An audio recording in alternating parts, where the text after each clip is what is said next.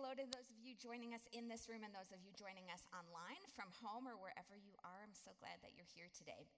Want to consider a picture together this morning. It's this picture right here. It is from the New Yorker magazine cover of in February of 1981.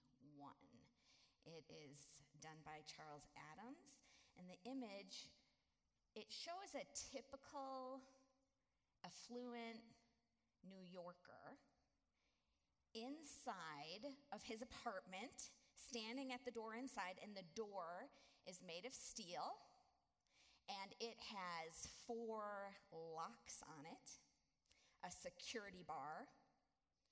Underneath the door, you see there's a little envelope, and it has a large red heart on it. And this cover was published on Valentine's Day, but it could be about our scripture passage today. The scripture passage today is a story about Jesus appearing to his disciples after the resurrection. And in both our scripture passage and in this picture, we see, uh, you know, the disciples and this man locking the doors. And despite the doors being locked, despite the doors being locked from the inside, love still gets in. John 20 says this When it was evening on that day, the first day of the week, and the doors of the house where the disciples had met were locked for fear of the Jews, Jesus came and stood among them and said, Peace be with you. After he said this, he showed them his hands and his side. Then the disciples rejoiced when they saw the Lord. Jesus said to them again, Peace be with you. As the Father has sent me, so I send you. When he had said this, he breathed on them and said to them, Receive the Holy Spirit. This passage is really all about the heart of faith. It's, it's about who God is, it's about who we are, it's about what we can do and what we can't do. And it is about, in many ways, what love does. First of all, the passage is about who we are, and we are people who lock the doors. We are people behind locked doors for a whole lot of different reasons. We lock the doors. For whatever reason it may be uh, fear, shame, anger, resentment, past experiences, there are many reasons we lock the doors in our lives. Now, in the scripture passage, the disciples are behind locked doors because they are afraid. They're afraid of the religious leaders, they're uh, afraid of what has just happened in, in Jesus rising, they're afraid of the crowds, what might happen. They're probably afraid of a Messiah who has risen from the dead, and the last they saw of him, they were like abandoning him in his mo- darkest moment. So they're probably, you know, quite concerned about is he going to want to settle the scores with them? They're afraid, and they've locked the doors. In uh, the picture, the door um, is also locked. That is probably a much more stylish door than the disciples were behind. I mean, here it is. It's a man in New York. He's behind this beautiful steel door, all these locks. It's almost like this symbol of, or this picture of having clawed and climbed his way to the top. He's in the penthouse. And he's got all of these locks, and he's got this bar, and he's got this chain. And inside of all that, he has built. He is safe. His stuff is safe. Nobody can get to him. It's all protected. And what could be better than that, right? Like he's arrived. Or maybe what could be worse than that? It kind of depends on how you look at it. In the gospel story and in this little picture, much an example that tells us of ourselves like it is, tells us who we are, because we all know what it is like to lock the doors. About things that keep us inside and limited and cut off and isolated from ourselves, from each other, from the natural world, from God. We all have personal locks, things, you know, doubt and, and fear, anger, resentments, things like our own wounds, our own personal history, our own pride and opinions and self righteousness. Of course, our own sin, our own shame. We can, in a way, all put ourselves in this picture for different reasons. In many ways, it's like this is the natural human condition. This is who we are. We're all kind of like this. Part of what it means to be human, to be a person in the world, is to, from time to time, find ourselves being people behind closed and locked doors. One term for this experience is alienation, being separated like in fundamental ways from the natural world, from each other, from God, even from our own selves, to live behind locked doors is to experience alienation, isolation. And there are all sorts of different ways that we could talk about this, this reality, this experience. In fact, it kind of is the underlying story of the whole Bible. You know, starting with the creation and with the fall, we see that God creates the first humans and they're walking in a garden. And at that time, there's no doors. The, the Bible says that they're walking naked and unashamed. There's no fear of rejection. They're fully known, they're fully loved. There's no reason to lock any door. Scripture says that there is something in our lives, in huma- the nature of humanity, that is fundamentally in need of repair. We're in need of divine mending. We're in need of God's healing. And alienation is this experience in our lives, this, this aching for wholeness, this aching and longing for Eden. And it kind of, you know, often just feels like it's like it's just beyond our reach. St. Augustine famously said that, you know, we're our hearts are restless. That we're restless until we find our rest in him. I, I probably heard other people say like we have a, a hole in our souls that is the shape of a cross. And that that hole is always attempted to be filled, but, but until it's filled with that which it's made for, it feels this restlessness, this alienation. You know, it's interesting because in the creation story, you have the first humans, and they are walking in the garden. And then when sin enters the scene, shame enters the scene. And the first thing they do is they make fig leaves to cover themselves. They become aware of their nakedness and they try to solve it, to fix it on their own. And God comes to them with the most interesting first question.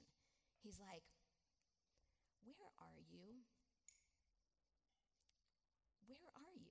It's like God has been asking that question of humans ever since, like Adam and Eve, where are you? Disciples in the upper room behind the locked doors. Where are you? man on the cover of the New Yorker magazine, you know, wh- where are you? It's a good, good question for you and I to bring before God in prayer this week to maybe take a little time to consider the voice of love, which is the voice of God, asking you and I, where are you? Where are you? Of course, God knows. But there's this sort of asking so that we too might know where, where are we? Where are you? The next question that God asks the first humans is Who told you that you were naked? Who told you this? Where are you? And who told you that you were naked? Because all too often, we try to fix this alienation. We try to fix this emptiness on our own. We sew ourselves up some fig leaves. We build our platforms, we build our careers, we build our little empires. We try to fix this alienation, this ache on our own. So much of the energy that we expend in life is because underneath it, there's a sense that something's wrong. Like we experience alienation, we try to fix it on our own, we try to find the person. Maybe if I just find the right partner. Or we try to find the, the program, like the seven habits or the leadership program or the cohort or the something, some program, or we, or we try to find a pastime. Like if I get a hobby and I get really good at it, Maybe that will solve this ache. Or, or a substance, like maybe one more drink. Or a belief. Or a cause. We look to these things to try to make us comfortable, to make us happy, to maybe numb the feeling of alienation that we're experiencing, all the while it continues underneath. It's like it's like, I was thinking, it's like our, souls are thirsty for water. And we just keep pouring in sand. And Easter, you know, Easter breaks in to this reality in our lives because our efforts never work, not for the long haul anyway. Because over time, we discover that we can't fix this by ourselves. And often, the more that we try, the bigger mess that we make. And Easter is really about how God comes through. And God comes through the locked doors that we've constructed and offers Himself. And He offers His peace. He gives us His love. He offers us the possibility of new life. And, and it's this gift. It's like this gift that is this gift of love that is slid under the door under the locked door. You know, in the gospel story, the disciples don't do anything. They don't do anything noble, they don't do anything heroic. You, they really don't do anything from the crucifixion till this moment that is even mildly admirable. Remember, the last thing they showed Jesus before he died on the cross was like their backs running in the other direction. The last we heard of Peter, he denied ever even knowing Jesus at all. This is what the disciples do they hide out. That's what they do. But Jesus comes through the locks. He offers peace and he offers his presence. Jesus appears with peace and presence. And it is worth noticing what they have done in the week before they saw him last in the past week. Look at all they've accomplished. Essentially, nothing. They've kept the doors locked, they've stayed inside. They have not been out there busy preaching, they have not been out there doing justice. They have not been out there writing books or making converts or changing the world. They have not been out there spreading love. And yet the Lord comes to them. Like, he comes without conditions, he comes without any lecture, he comes without any guilt or shame, he comes without demands. Like, even though their doors are locked, even though they haven't done a single thing that would be worth writing home to heaven about, he still comes. The Lord comes to them. And it's so cool, this picture of like, he comes to them, and kind of like God back in Genesis, who breathes life into the first humans, Jesus comes and he breathes his spirit into them to make new life possible. Jesus said to them again, Peace be with you. As the Father has sent me, so I send you. When he had said this, he breathed on them and said to them, Receive the Holy Spirit. It's like God comes despite anything they have done.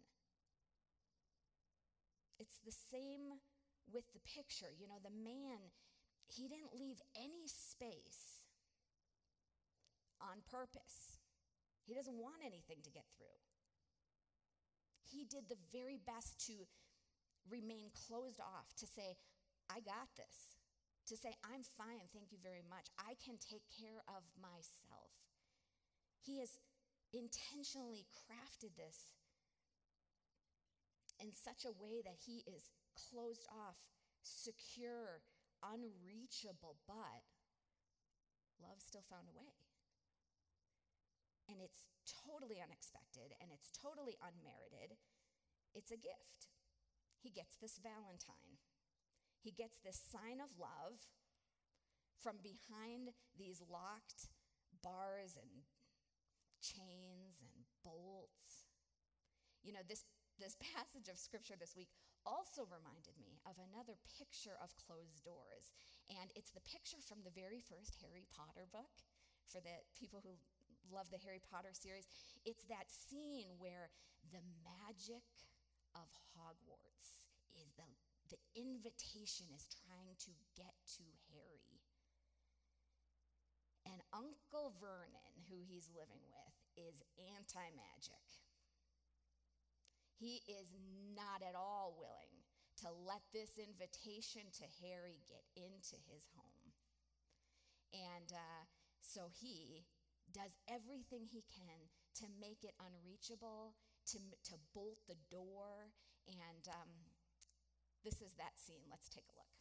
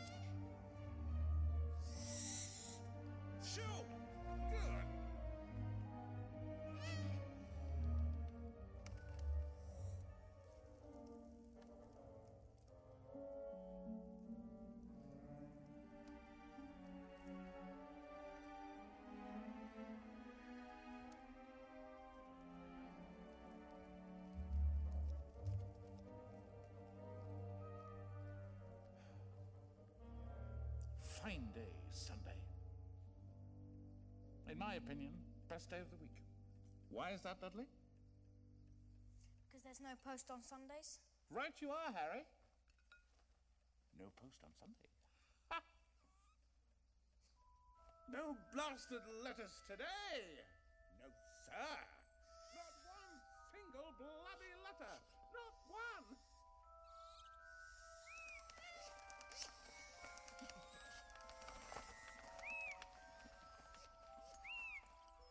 No, sir. Not one blasted miserable.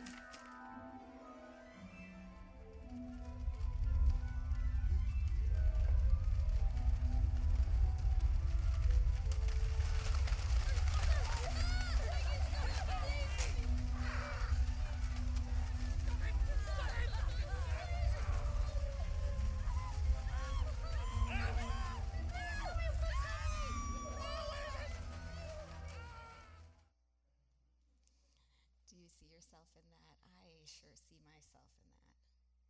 Like, we are going to do everything to communicate to everyone I got this. Right? I'm self-sufficient. No, I don't need I don't need the help. I got this. I'm independent. And like a love letter slipped under a bolted door, like the very presence of Jesus surprising us, we have these times we receive the heart of love. It's, it's just there. It's there for the disciples in that room on that day. It's there for that man in New York who's, you know, made it to the top. Love comes through. It's there for Harry. It's there for you. It's there for me. For all of the energy we expend, for all of the struggle to find things, you know, that will fix us, fill the holes inside us. Answer turns out to not be something we achieve, it's not a task we accomplish, it's not a, a truth that we have to learn. It's not a ceremony that we have to perform or a hoop that we have to jump through. The answer is that little heart that slid under the door. It's like this impossible present in a locked room. The answer is the gift that we're offered when Jesus appears and says, with his presence, peace. Peace be with you. It's the person of Jesus, it's the presence of Jesus. And maybe it's like this passage of scripture is meant to be like a little reminder to us that we really don't have to do anything. Like, we just stand there like they were, afraid, filled with fear behind the locked doors, and God comes. It's like what really matters is that this is a gift. That the, the healing of the pain we experience, that the healing for the pain in our world, that the, the great promise of God, of rest and peace and wholeness, that all that a gift. It's, it's like we essentially do nothing and God does everything. It's like, this is who we are. This is who God is. And the entire gospel, you know, for, for those of you who would be like, I'm a follower of God in the way of Jesus, what, is, what does that mean for my life? I mean, the, the entire gospel could be summed up like this Be like Christ. Christ, comes through and moves towards the locked doors and appears with presence, with peace. That is what Jesus did. That is also what his followers do as the body of Christ in the world. Let's pray together as we close. Lord Jesus, we thank you coming through the locked door to the disciples on that day and for coming through the many locked doors that we have built around ourselves since that day. Thank you that there is no lock strong enough to deter your love from coming. Thank you that there is nothing that we can do that can separate us from your love. Would you make our hearts soft to receive your presence, your power, your love?